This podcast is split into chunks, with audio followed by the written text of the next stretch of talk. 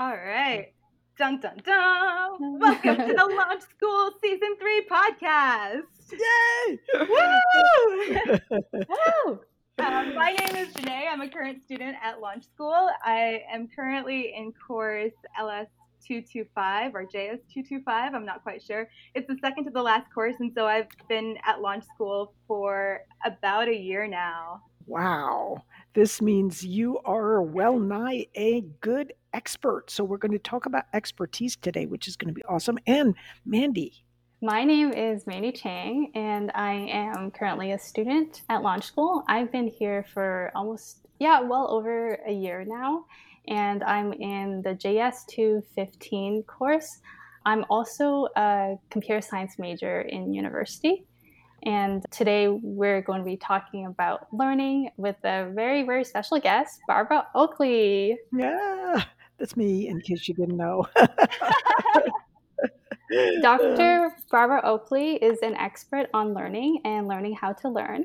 Barbara is an engineering professor at Oakland University with decades of experience in math and science, as well as a background in humanities and social sciences. Barbara is also a celebrity within the Launch School community because her learning course is a prerequisite to starting Launch School's core curriculum.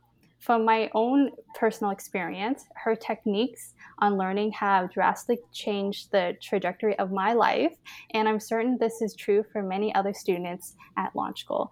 I'm so honored to have you here with us today, Barbara. Oh, I'm, so happy to be here. Okay, so uh, more behind the scenes. So they prepared these incredible questions for me. And I'm looking at the list of questions, and they're really good, and there are like so many of them. So, this is the kind of care and preparation that has gone on before this actual podcast. So, I think it's going to be a very good one. And some of the questions are tough. So, we'll see if I can actually answer them. Ooh, the pressure's on. the pressure's on, yes. Yeah, so we'll love to hear more about you and your journey and how you got to where you are today because I found your background really inspiring for me because you were in a non technical field and you transitioned into engineering. Previously, you studied uh, Slavic languages and literature and worked as a Russian translator for many years. And I think a lot of launch school students can relate because launch school students had a previous career in something else before they got went into launch school and started studying software engineering. So, with your background as a Russian translator, how did your first career choice help with studying math and science? Were there any obvious or non obvious transferable skills? Oh, very good question. So, the short story, which I, I think you all probably already know, is that I was a miserable failure at math and science through elementary, middle, and high school.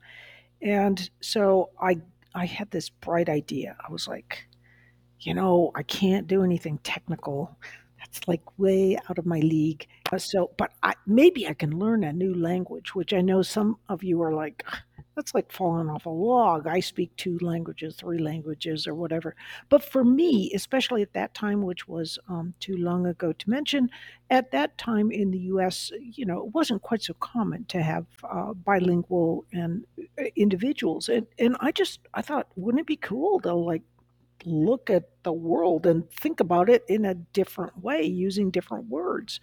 So I decided I wanted to learn another language, and I I remember telling my dad, you know, I want to go to the university and I want to learn another language really well. And he's like, well, not on my dime. you can go do whatever you want, but you can't really get a job doing something like that. So, of course, in my adolescence, I thought I knew better than anyone else. So I just thought, I looked around and I found out that if you joined the army, they would pay you to learn a language. And I thought, man, have I got my dad outsmarted now? All I got to do is join the army. So I tell my dad, you know, I'm going to join the army. They're going to teach me how to speak another language and they're going to pay me for doing it. And he just laughed. He was like, oh boy, you're going to learn another language and a lot more.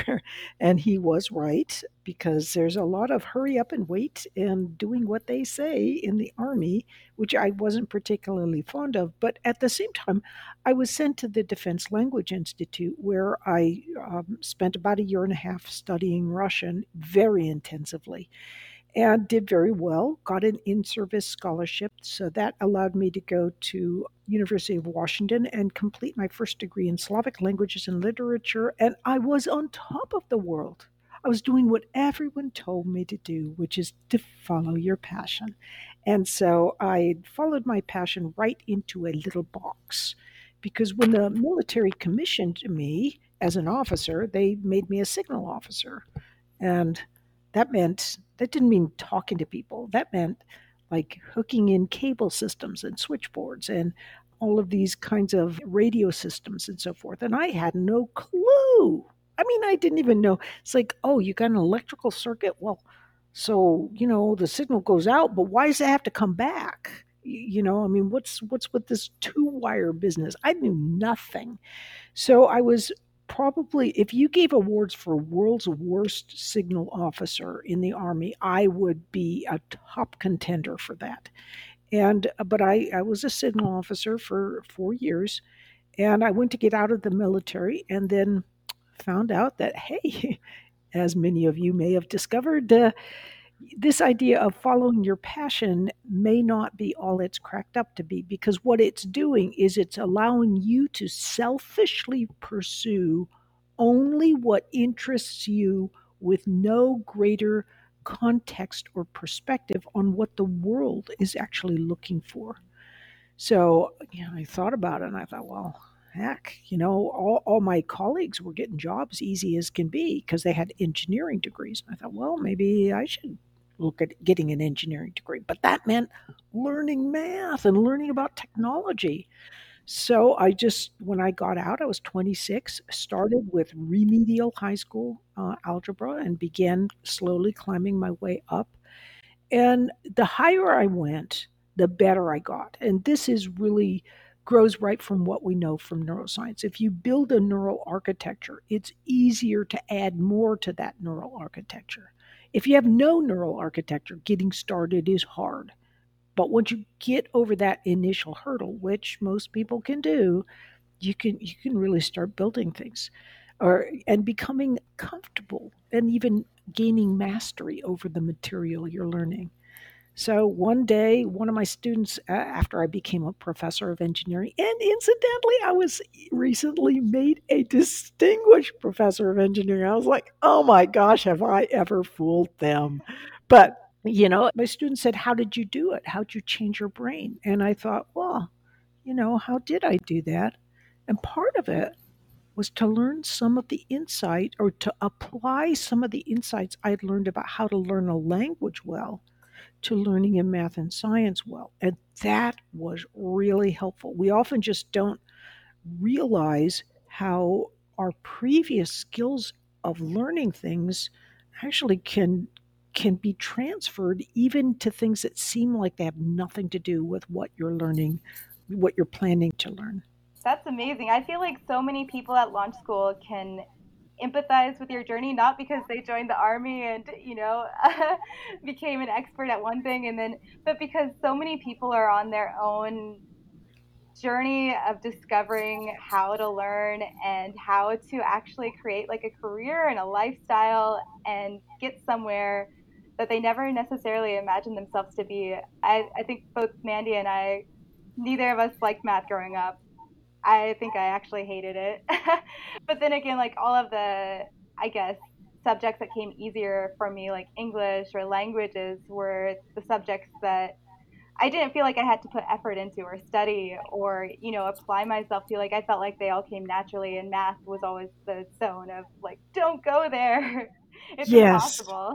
well, I think one interesting thing for women in in, in the in STEM careers is, well, a major thing for me is I've often been helped by the men I've worked with. So it's, you, you will find jerks everywhere in every discipline. And if you focus on the jerks, you're always going to be unhappy. But if you focus on the the far greater percentage of people who are willing to and want to really help you, you will be very happy. I should point out that the field of nursing, for example, is known for a, a phenomenon called eating their young. And that is, they can be so cruel to young nurses that half of all nurses, actually, it turns out, quit the profession after they've trained for many years. So, you know, I, I would not ever think that STEM disciplines are, you know, inordinately horrible to women because that's just not true. You know, you'll find yeah. great people that will really help you. But another thing that I think is really important, and this, Janae, is where you and I really share some background, is it was always easy for me to learn verbally. Anything that was more verbally oriented is like, I got this. But it turns out that little boys and little girls have a differing bath on average of, of hormones. And uh, testosterone has a very strange effect. So you might say, well, does it, boys have testosterone better, you know, bigger amounts of it? Does it make their math better? No, it doesn't. In fact, testosterone has no effects on math abilities. So, in fact, little boys and little girls, when they're maturing, they grow up and they have, on average, the same abilities in math and science. Where they differ, however, is in verbal skills. Mm. Testosterone, the more testosterone you have, the more, and this is on average, and there's other factors and so forth, but the, the more you have, the more it retards retards or, or de advances, it brings behind your ability to learn verbally. The less of it you have, the more you advance in your ability to learn verbally.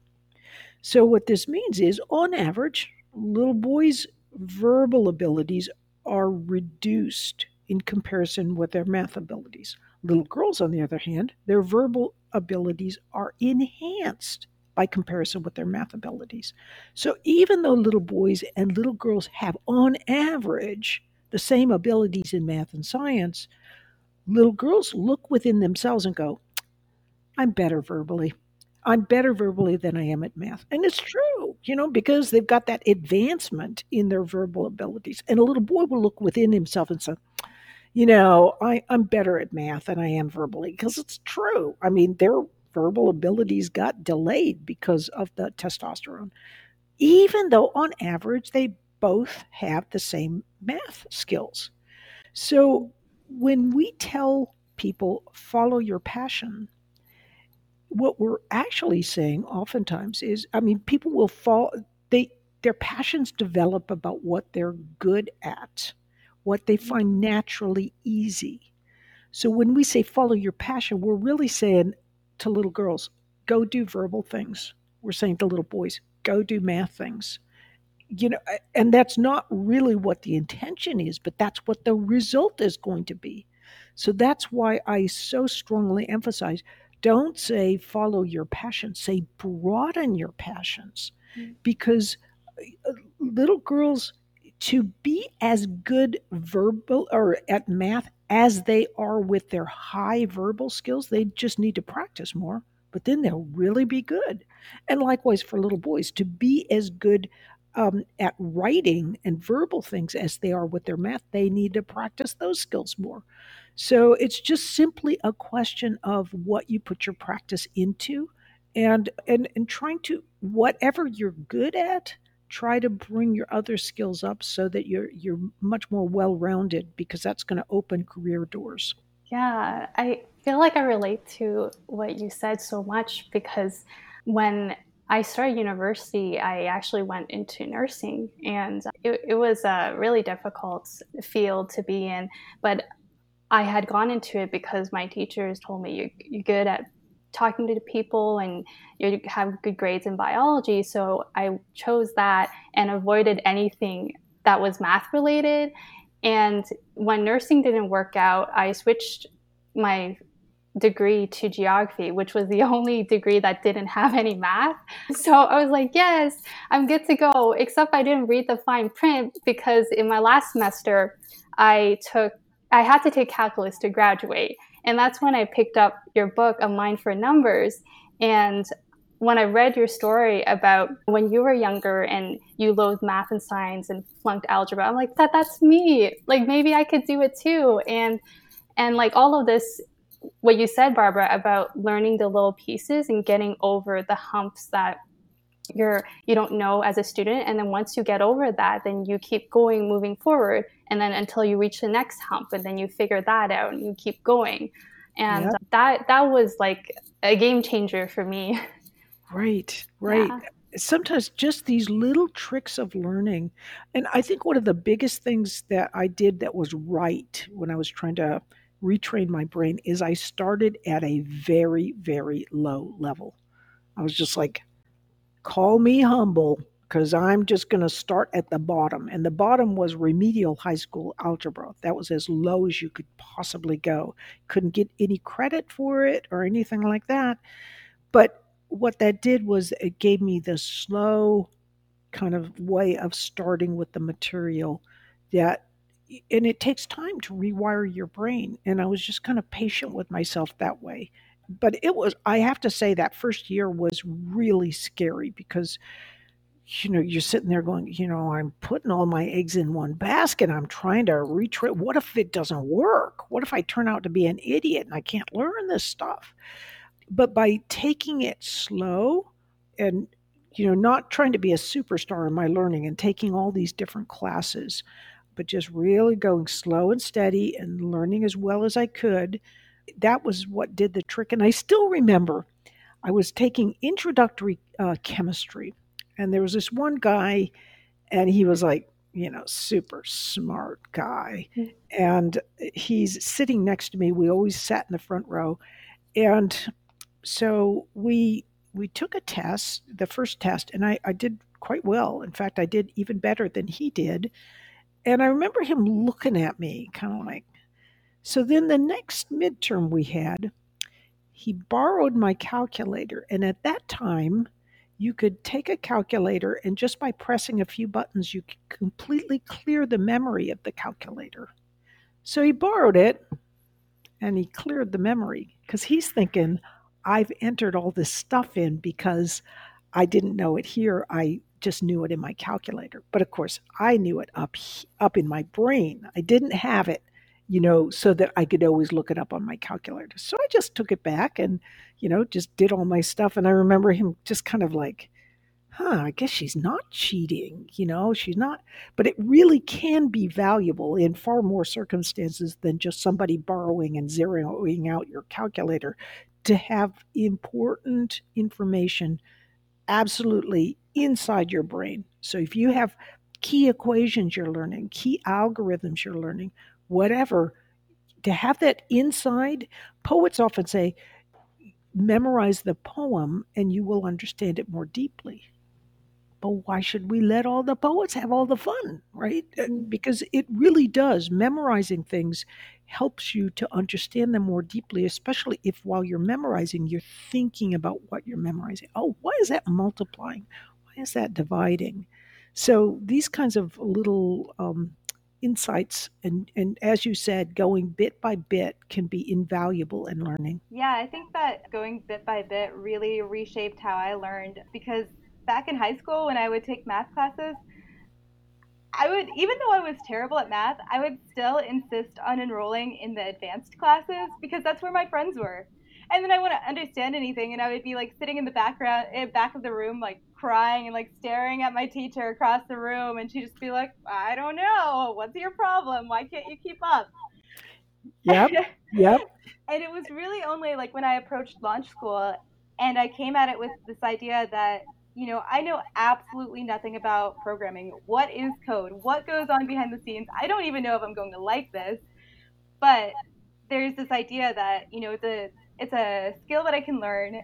It's doable. Other people have gone before me. Other people have been very successful at it. Right. And step by step, I can do it. I think that was my biggest breakthrough. I think that you're exactly right. I have to tell the story of two neuroscientist wannabes so these were both preeminent professors of physics at a top ranked university in the US, and they both decided they were going to switch to neuroscience and start doing research. One of them opened up a laboratory, got millions of dollars of funding because he was a big name guy. And within two years, his lab closed. It was completely defunct, and everything had crashed and burned that he was trying to do. The other guy went, he gave up his tenured position, instead, uh, going off to become a postdoc in a lab from this guy at another university spent like four or five years working as a postdoc. Can you imagine coming down from being a full professor, working as a postdoc in this guy's lab, getting all the insight, taking all the basic courses he needed, and so forth? And he eventually has become renowned within the field of, of neuroscience because he's mm. come up with such innovative uh, ideas and work and breakthroughs. So his willingness to just say, "Okay, I know nothing. I'm going to I'm just going to give it up. I'm going to use beginner's mind and I'm going to start as low as I reasonably can. Take a lot of undergraduate courses, take everything I need." And and that's what did it. And just by you know, thinking, oh, you know, I'm just going to waltz in here and do all this stuff. That that's that's just not the right approach. So I think a lot of what the boot camp does is is helps people get grounded with a good beginner's mind, and that's uh, one of the best ways possible to start. Yeah, absolutely. We focus so much on just building the fundamentals, building everything from like the tiniest little building blocks because, you know, in the in the software development industry, things are changing all this all the time. Like no matter if you learn the latest framework or you know the trendiest programming language by the time you're actually getting into the field you might have to learn a completely different language or you might have to completely work on things that you've never had experience before and so i think what the really cool thing about launch school is there's so much of a focus on learning how to learn the fundamentals and then how to apply them in different new scenarios, almost like a creative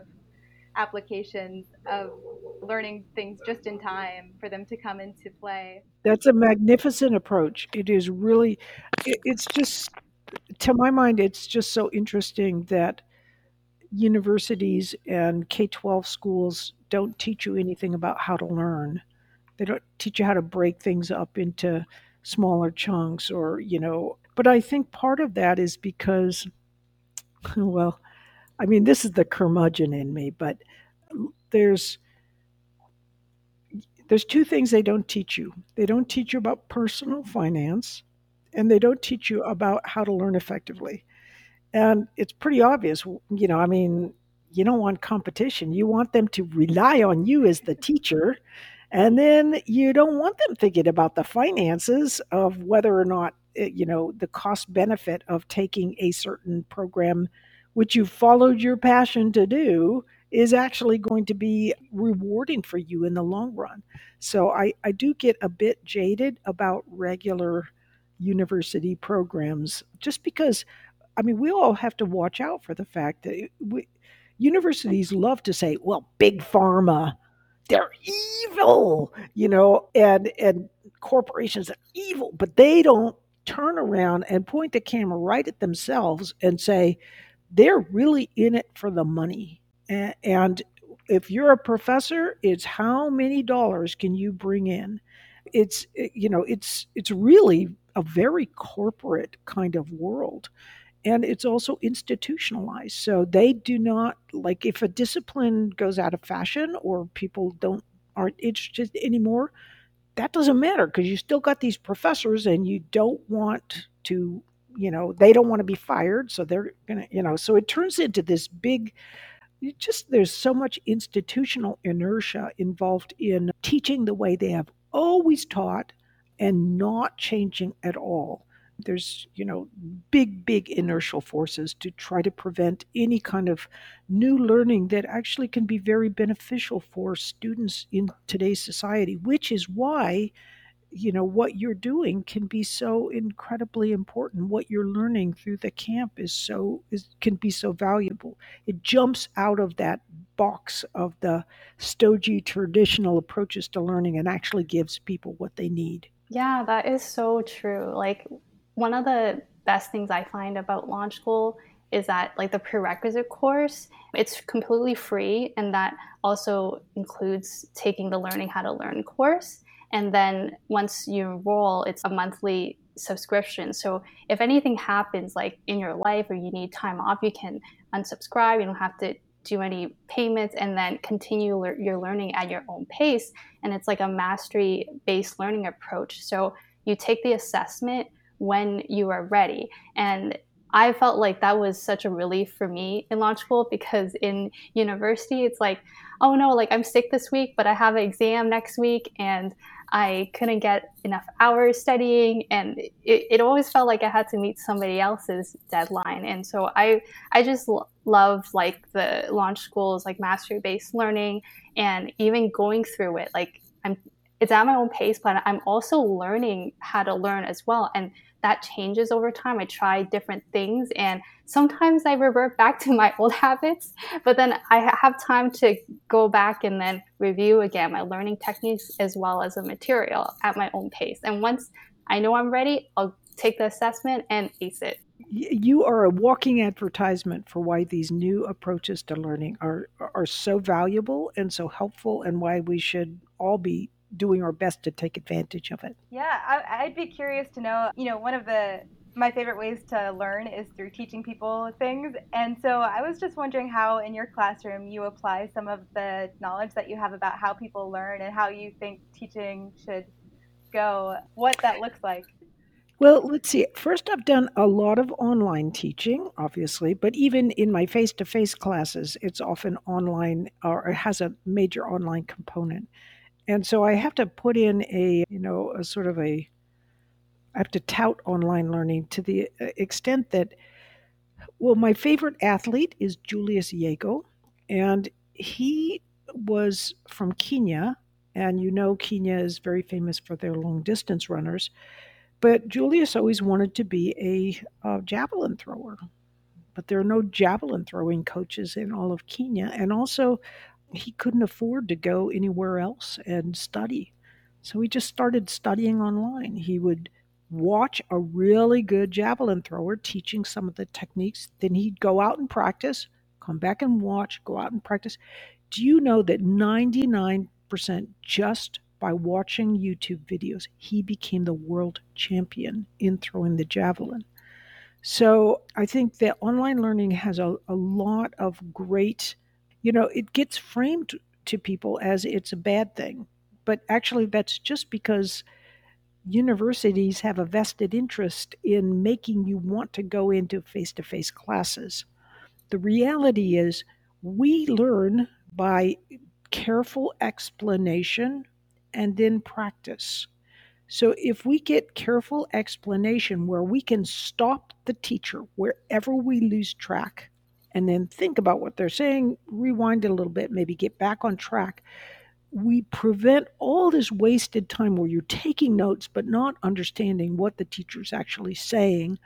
It's just a much more cost effective and time effective use of, of you know the teaching platform but it also just gives you you know you can do it at your own pace and at the times that work for you and so forth so, uh, so I made even in my face-to-face classrooms, I usually did things flipped. So I had people watch videos at home, and then they would actively practice when we got together.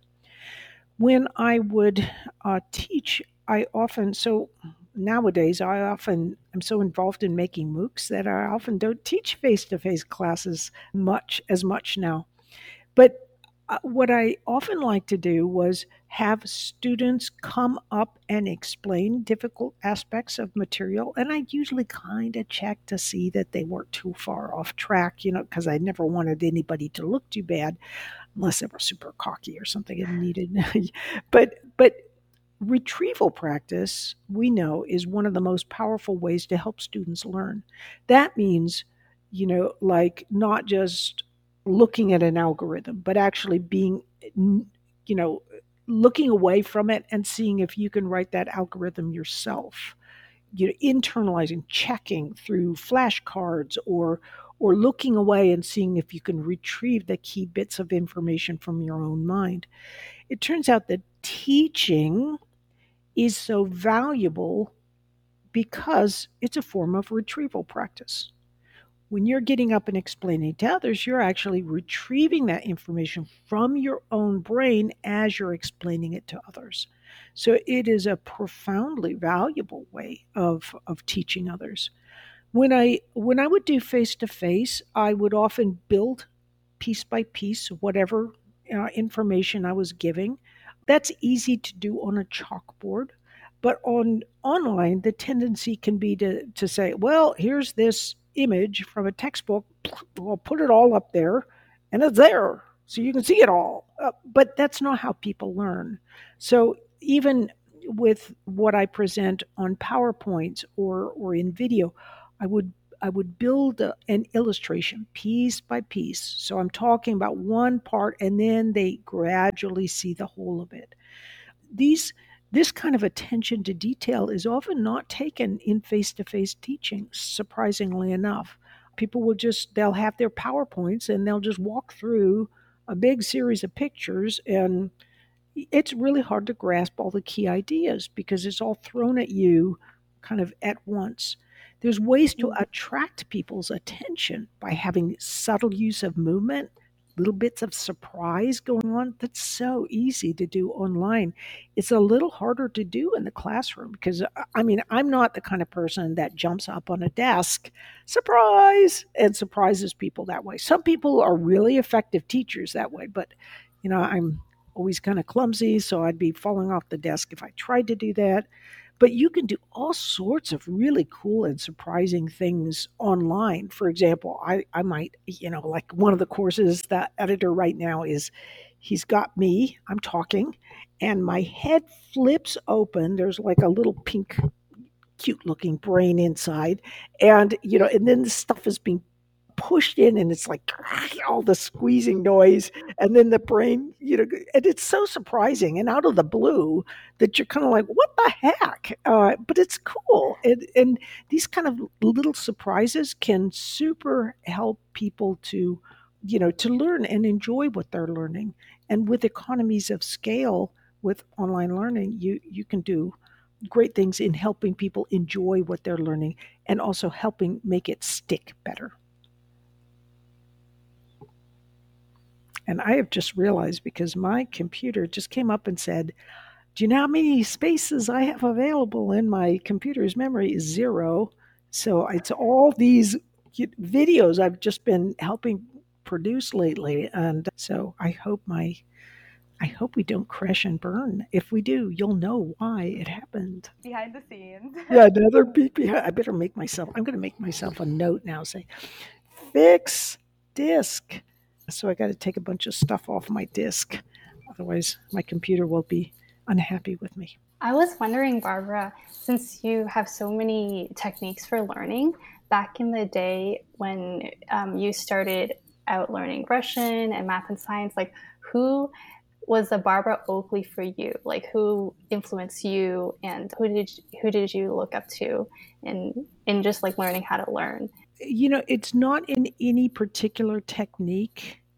It's simply my father was just open to letting you do your own thing. And so if I wanted to learn a language, he's not going to pay for it. But, you know, if I wanted to do that, be, by all means, be my guest. One time, though, he did change how I was approaching things. And that was when the Russian um, translator company called me and said, We'd like you to work uh, out on Russian trawlers as a translator. And I was really into chemistry at the time. I was, I was like, finally, you know, it was after I'd come back and I, you know, was starting to learn math. I was starting to be effective at this stuff. And I'm like, you mean I'm supposed to drop what I'm doing this summer and go out and work on Russian trawlers? So I said, no, you know, I'm, I'm getting going at the university. And I, I came back and, you know, I was with my father at the time visiting out at his place on the Olympic Peninsula. And he, and I said, ah, you know, I turned him down and he says, you did what? You did what? Well, next thing you know, I called him back up and said, you know, I'm interested in that job after all. So, and he was simply, you know, that's a tremendous opportunity and adventure. And you really don't want to turn that down. So I think he was all about the the adventure, the opportunity, the idea of gaining new perspectives and learning new things. So he he really modeled that in his life. He it was I mean, he was a bomber pilot during World War II. Virtually his entire class, he got pneumonia, so he was not sent to uh, Europe, and everyone else in his class was sent to Europe, and they all died. And so he he just he looked like a skeleton, and he was very fortunate to have survived the pneumonia. But then afterwards, he was flying after the war. He flew planes back and forth to Johnston Atoll you know, which is way out past Hawaii or something, from White Sands, New Mexico. And one day he took off, and it was like a 13, 14 hour flight or something. And so he's full of fuel, and his landing gear did not retract. So what do you do? You you don't know if you can land safely. So they had him circle the airport for nearly 14 hours to run out of fuel and then as he was running out of fuel, you know, his last, so it lightened the plane and made it less likely to explode on uh, landing. And then he landed with no landing gear and slid all the way to the end and was like just two feet off the edge of the runway and and they lived. But he decided you know, maybe I should change my career. uh, yeah, I can imagine like circling for 14 hours and reflecting on your life, you know, and knowing all your friends have died in plane crashes. And uh, so he became uh, a veterinarian. And he was always just very interested in new things. He, he devised a, a mechanism where you could kind of shoot a pellet into a cow and give them, you know, a vaccination that way or give them penicillin and saved a lot of cattle's li- you know cows lives because they get really afraid when you're chasing after them and if they're really sick to start with you can just kill them by that. And he, he was always coming up with new inventions and new things so and he, he liked learning about new things and i still miss him. It's 20 years later but i, I just miss it miss the idea of you know just chatting about whatever is currently you know i'm currently learning and or that he's currently into so uh, I, I think just that attitude of being interested in things he was my model my role model he sounds amazing yeah, yeah. that's wonderful yeah some of my earliest memories are I would I loved going out with him. He he specialized in cattle and I loved going around with him. So I, I must have been about three years old and he'd take me with him and then he'd park me in the manger where the calves would eat from. So I'd kind of stay in there and I'd just be petting their little wet noses and I'd be eating their food with them. And I just was so happy. So my, my earliest memories when I smell something called calf manna, which is that food for calves, I'm like, ah, brings back memories. But one time I remember he he he sat me in the car. You know, I was there, and so he had to run in and get some more stuff of some sort. So he had his medicine box with all his medicines between us. He says, "Now, Barb, don't you open anything here. You just sit here. I'm just going to run in. I'll be right back." I'm like four years old or something. So first thing I do. As soon as he uh, runs in the house, I take one of the bottles, I open it up, you kind of smell a little, put the lid back, put it back down. He never knew that I had opened it. I was just like, first thing you tell me, don't do something. Uh, you know, I, I can't help it. But often my first reaction is, really? let's see if we can open that up, see what's behind it. So, and that's often been a good thing in my life, but sometimes not so good because uh, people can be a little unexpected at what you can uncover. So, it's been an interesting life, that curiosity. Yeah, I think that curiosity is so important in like discovering the world and learning new things. Is there anything that you're currently learning?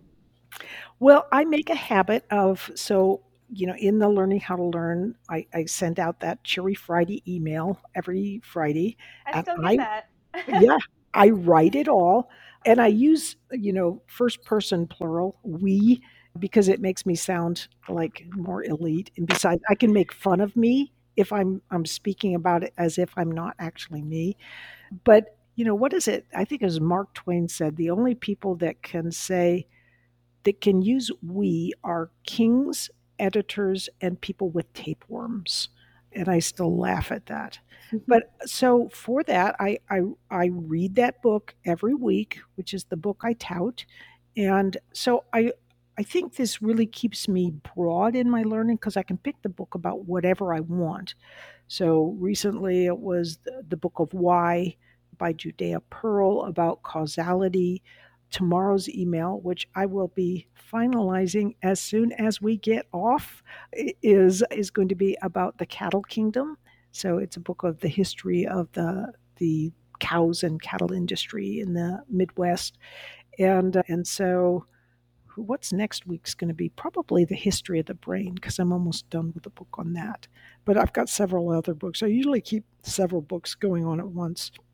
And uh, so uh, that's my learning is to try and broaden things. I also do a lot of reading of neuroscience papers to, to just try and keep up. And of course, it's overwhelming, but there's real nuggets that are useful for all of us. And so I'm always kind of pouring through those those recent papers to see what I can find. My my latest area of fascination is the procedural learning system, which is really important in coding. And my next work will prob- will is looking to be a a set of online courses for FutureLearn, including advice for, for those learning to code and hmm. and language learning and so forth, but all growing from our understanding of the procedural system. So it's going to be fun. That sounds super interesting. I can't wait for those courses to come out. well, right now I'm finishing three MOOCs on Uncommon Sense Teaching, which is a book I have coming out now with my co authors, Beth Rogowsky and Terrence Sejnowski. And so this new core set of courses is based on that. And I'm telling you, it's like crazy busy work because I script everything. So this is we're talking for for scripting of three massive open online courses. That's about 120,000 words. So a typical book has around 70,000 words. So it's like writing a book and a half and that's not even all the instructions to the video editors. And then you're working with video editors, which, if you have a good video editor, is like so awesome because they have these really fun ideas and you get to bounce things back and forth. But it's extremely time consuming. And as you know, coming up with all the multiple choice questions and all this kind of thing, it's I, my summer is really cut out for me this summer. Yeah, it sounds like you keep busy and you do so many things and you're so productive all the time. You mentioned your computer running out of memory. Do you ever feel like you're going to run out of memory? Oh, uh, well, actually, our so our real memories are there for all intents and purposes virtual, virtually in, infinite. So the real problem is you can have so much information in there that it can be hard to find the information. So so that I do sometimes struggle with, especially as like, you know, you're giving a presentation, you give another one, another one, another one, and you're like, oh, did I say that already in this presentation? What if I didn't? Oh no, you know, and so you're kind of standing there trying to look like you know what you're doing, and uh, inside you're going, did I already say that? Oh, I hope they're not, you know, I hope they don't notice. And so it's kind of a funny thing. I have one more question for you, Barbara. As a female engineering professor, did you ever have challenges like being a minority in this field? And like, did you, like, how did you overcome challenges if there were any? Well, to be honest, I feel I was treated preferentially. I feel that being a woman helped me get hired more easily. I, have had actual advantages in STEM because of because of the fact that I'm a woman. So I, I think that there's a welcome, open arms uh, kind of attitude by many. Will you find some jerks? Yeah, but you're going to find jerks. I don't care where you work.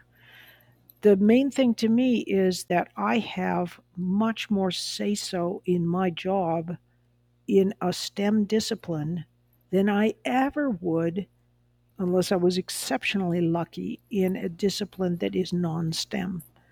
So it it's the pay is often lower for a person who's not, you know, doesn't have some technical kind of expertise. The opportunities for advancement can be limited.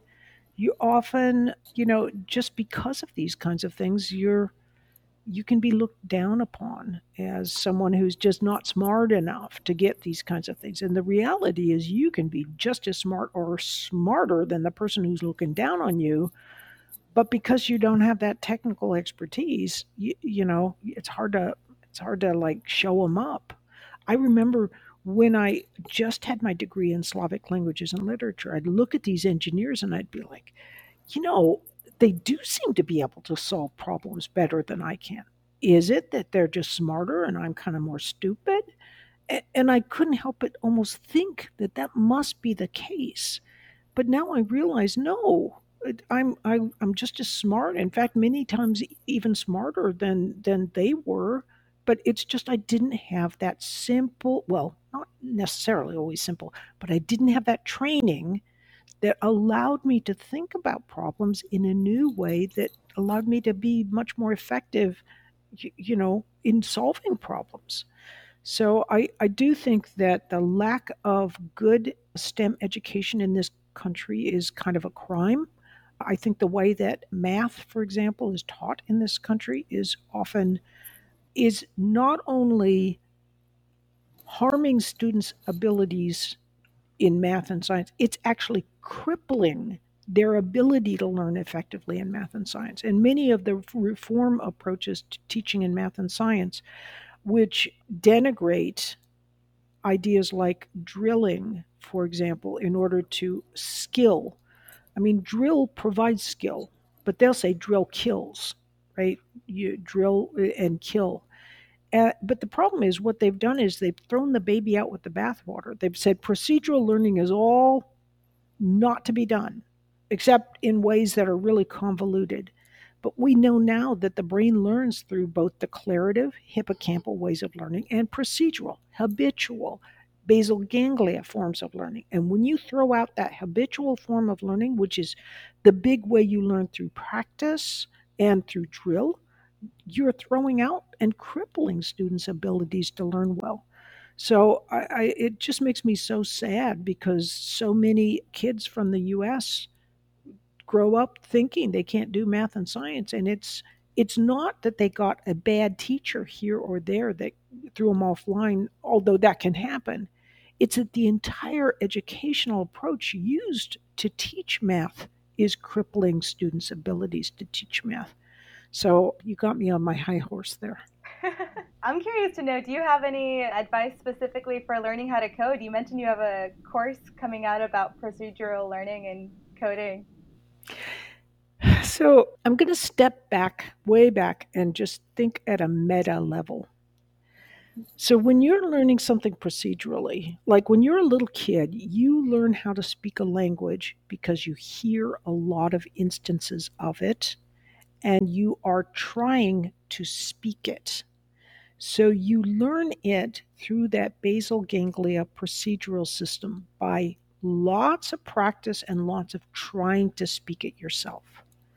So when you're learning to code, it's important to, to pick the most, like the most, the key algorithms that you're trying to work with, internalize, learn and what you want to do is you want to be able to write that algorithm out that you have practiced it so much that you can pull it to mind almost like you're singing a song. Oh, oh, that algorithm. Oh, yeah, got that. You pull it to mind like you're singing a song, and it's instantly all right there.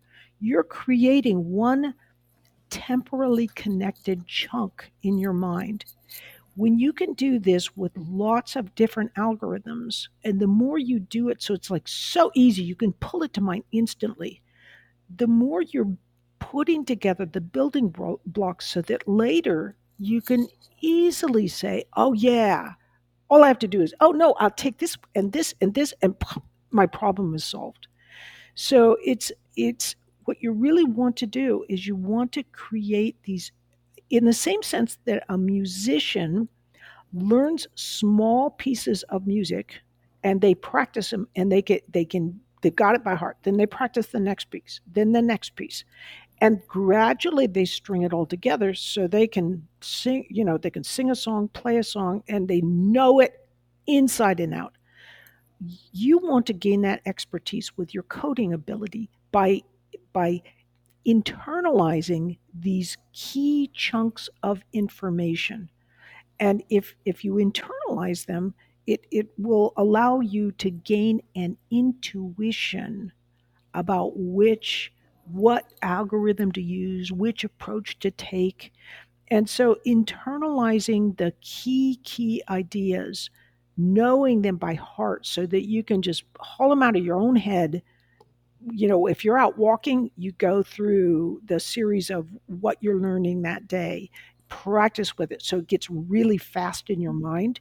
And that's what's getting your procedural learning system in place that is the basis of your intuition of becoming a really good coder. Yeah, thank you for that. Uh, Launch School has an approach where we don't even start looking at algorithms really, or you know, the, the more defined algorithms that a lot of people study when they start studying programming. We start by building the problem solving skills. So we're writing our own algorithms and experimenting with a whole different set of uh, learning how to solve a problem and then you know eventually after you can solve a problem and write your own algorithm and you know maybe it's not so efficient maybe it's not the prettiest code ever eventually you get to the point where you learn the actual algorithms but then you already know exactly what's going on because you've experimented 15 different ways of how to do it wrong or how to do it differently or how to do it more creatively i guess and see, this is fantastic approach because ultimately you want to know that most efficient algorithm by heart. So you can instantly, but to get there, your best way to hook you into learning that algorithm, the really good one, is to have you propose what your algorithm is that will do it and and then start seeing the mismatch between what your algorithm is and how it could be better.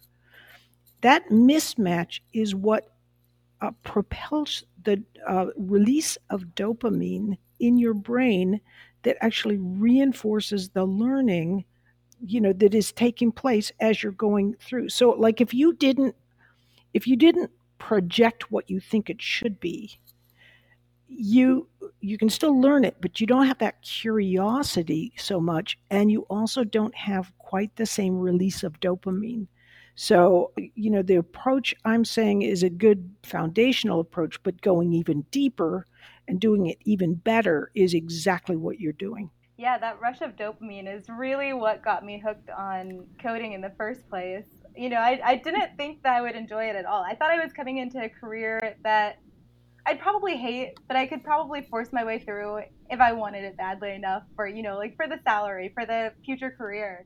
Right. But once I got into that problem solving and I started, you know, things started connecting and just like the answer was right and I could see it right on my screen. Like the problem was solved. Like that dopamine rush just really got me coming back again and again and more willing to try different things, even if I wasn't sure if they were going to work out. And I think that that is what kept me going and what kept me learning. Oh, I you know, you said it so beautifully. And I think that's so true. And so I, I just love the approach that you're taking because especially this idea of giving it your best guess and then seeing how it compares. Yeah, that's how you get that real hook of dopamine going. Yeah, absolutely. I feel like one of the big misconceptions about like programming or math is that it's not a creative field, but this process of like creating that algorithm is very, very creative. And the algorithm you make is different from another student's, and then you can discuss it. And maybe even next time you solve the problem again, you might think about a different, slightly different algorithm, uh, a slightly shorter one or slightly longer one. And yeah, that's that's like the passion I feel too from like solving these problems that Janae uh, had mentioned. Well, it's kind of funny because I wrote an op ed for the Wall Street Journal, and curiously, my university did not disseminate this op ed amongst the university. and what the op ed was saying was, in essence, part of the challenge of getting people to go into STEM disciplines is that professors in the humanities and social sciences will also make claims that they're the creative ones and if you want to do a creative thing, you got to stay with them. Uh, and it's all really self-serving, and it's so untrue. And, and but you know they do it all the time. So and you'll see even people just saying, "Well, I'm a more creative type. I really like art." You know, I love art too, but I'm you know you're just as creative if you're a coder as you are uh, if you're an artist. Yeah, definitely. I mean, you're creating something from nothing, and it's so amazing how just a few like lines on your computer can bring something into being, and that's what I love about it. It does feel like you're birthing something from your fingers. yes, yeah, it is really an awesome. You know what you're doing is. I, I think if I if I was to do it over again, because uh, you know I only have limited bandwidth for what I can learn, and I I so want to be learning more about, you know, what's going on in coding nowadays versus when I was going to school. Started with Fortran, you know, embarrassing, embarrassing. But so, you know, but uh, actually, a lot of what we're learning from neuroscience about how the brain learns is also growing from artificial intelligence. And that artificial intelligence is is helping us to better understand, for example, how the procedural system works. You, know that it works through large data sets, and uh, you know our our procedural system works with what it what you give it to learn from. So if you are, you know, let's just say your religion A as opposed to religion B, your data set is all going to be all A or all B and so when you try to talk with the person from, you know, the other religion, it's almost like you're talking at cross purposes. You'll give an example of something that you think proves your point, and the other person will be like, no, because they've got thousands of data points they've input into their procedural system that gives them a completely different uh, value function and so you're you know you can't really argue with each other or talk with one another because you're being subconsciously influenced by your procedural system. You think you're thinking critically but you're actually not because you're being biased by the, that internal value function of the procedural system which i think is just fascinating. But it happens for example in research. If you've had a vested interest in one approach you're going to find every single reason in the world to vilify someone else's approach, even if logically looking at it, most people will conclude that the other pro- approach was better. Or if you're a professor teaching a certain discipline, you know, you will give everything about why your discipline is fantastic, even though others may find that when they try to go out in the world, working world, that they maybe might have found another discipline to be a better one. So, anyway, interesting stuff. Definitely. I feel like once I started coding and writing algorithms, I started seeing them everywhere in everyday life. Like everything, you know, could be boiled down to cause and effect. You know, you do something, something else happens. Exactly, exactly. Well, you, I bet you would really like Judea Pearl's um, Book of Why, because it it really goes into causality so we often, when we're looking at things, we often look at how they're correlated and we say correlation is not causation. Whoa, you know, but actually, so if correlation is not causation, what is causation?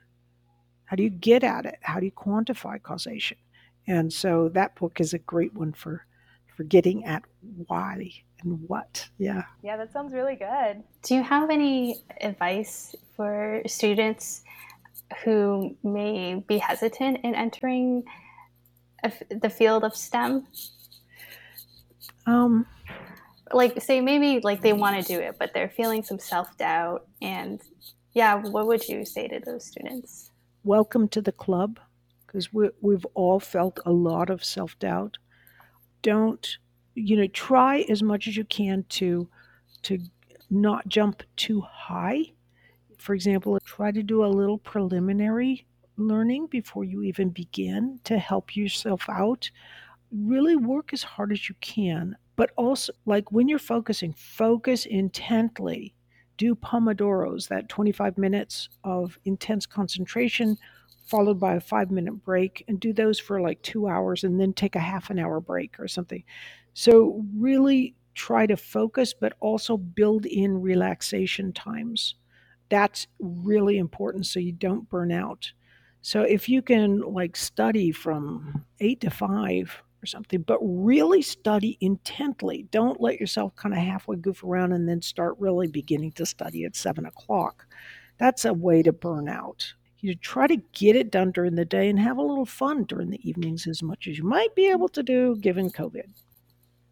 I think that was very much key to when I started studying how I actually made progress. Back in college, if I had to study for something, I would have a million distractions. And so, you know, the entire time I would be studying, I would check my phone or, you know, maybe maybe go off and like look at Facebook or something in the middle of studying. And so starting launch school and like after your course, doing that, like setting a timer and saying during this amount of time, you know, no distractions, it's only focused study but then also you know letting myself have that break afterwards and yeah. entering the mm-hmm. diffuse mode as you talk about and clearing my mind just letting it wander and letting it make its own connections. It just really helped i guess i don't know it just changed the way that my brain worked for sure. Just being able oh yeah.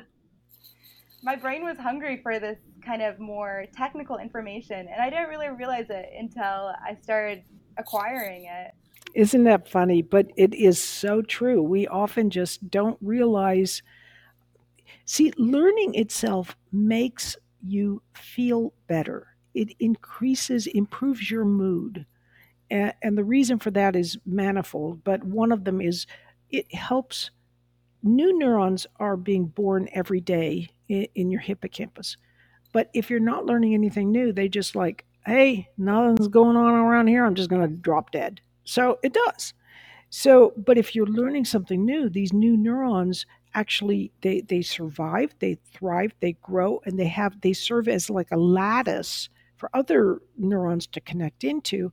But neurogenesis, as it turns out, is a really powerful way to help to help you kind of get a fresh perspective on your life, on your, what you're doing. So it makes you happy happier. And in fact, neurogenesis is a big, it's a hot field in uh, depression studies now because it's found to be so helpful for people. And personally, I find that when I'm learning something, I just feel happier. I'm enjoying it, you know, and I'm enjoying life. And even the times when I'm not learning, it's, it's like it, it still oozes into that and makes me happier in general. So I, I'm not surprised that um, you know that learning is something you find so joyful and especially learning something very new like STEM if you haven't been learning in that before. Yeah, I feel like it's kind of like exercise for my mind. And then after I've had like a really good day of intense studying, then I can relax and enjoy the rest of the evening so much more. You know, I've done uh-huh. my hours.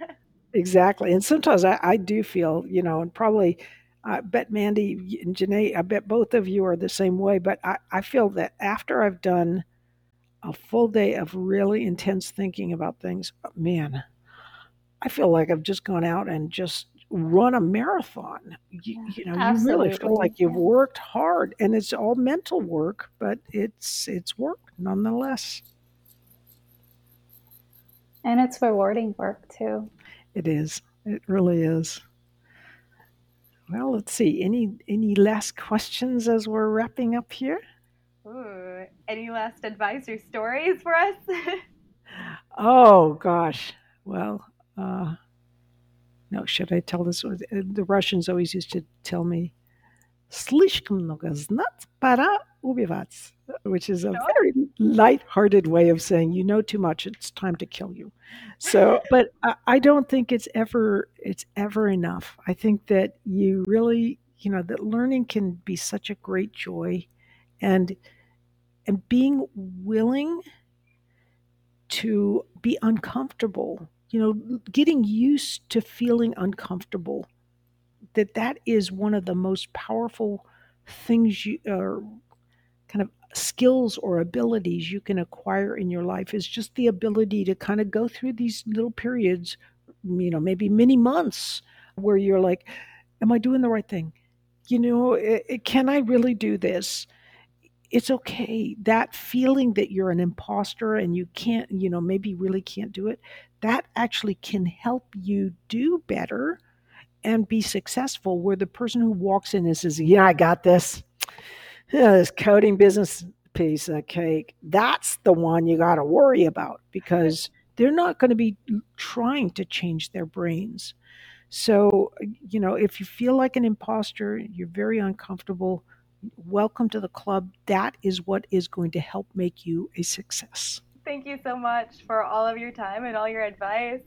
Yeah, thank you so much. It was such so a fun. pleasure to have you here. Yeah. It's my pleasure. And uh, all I can say is happy learning.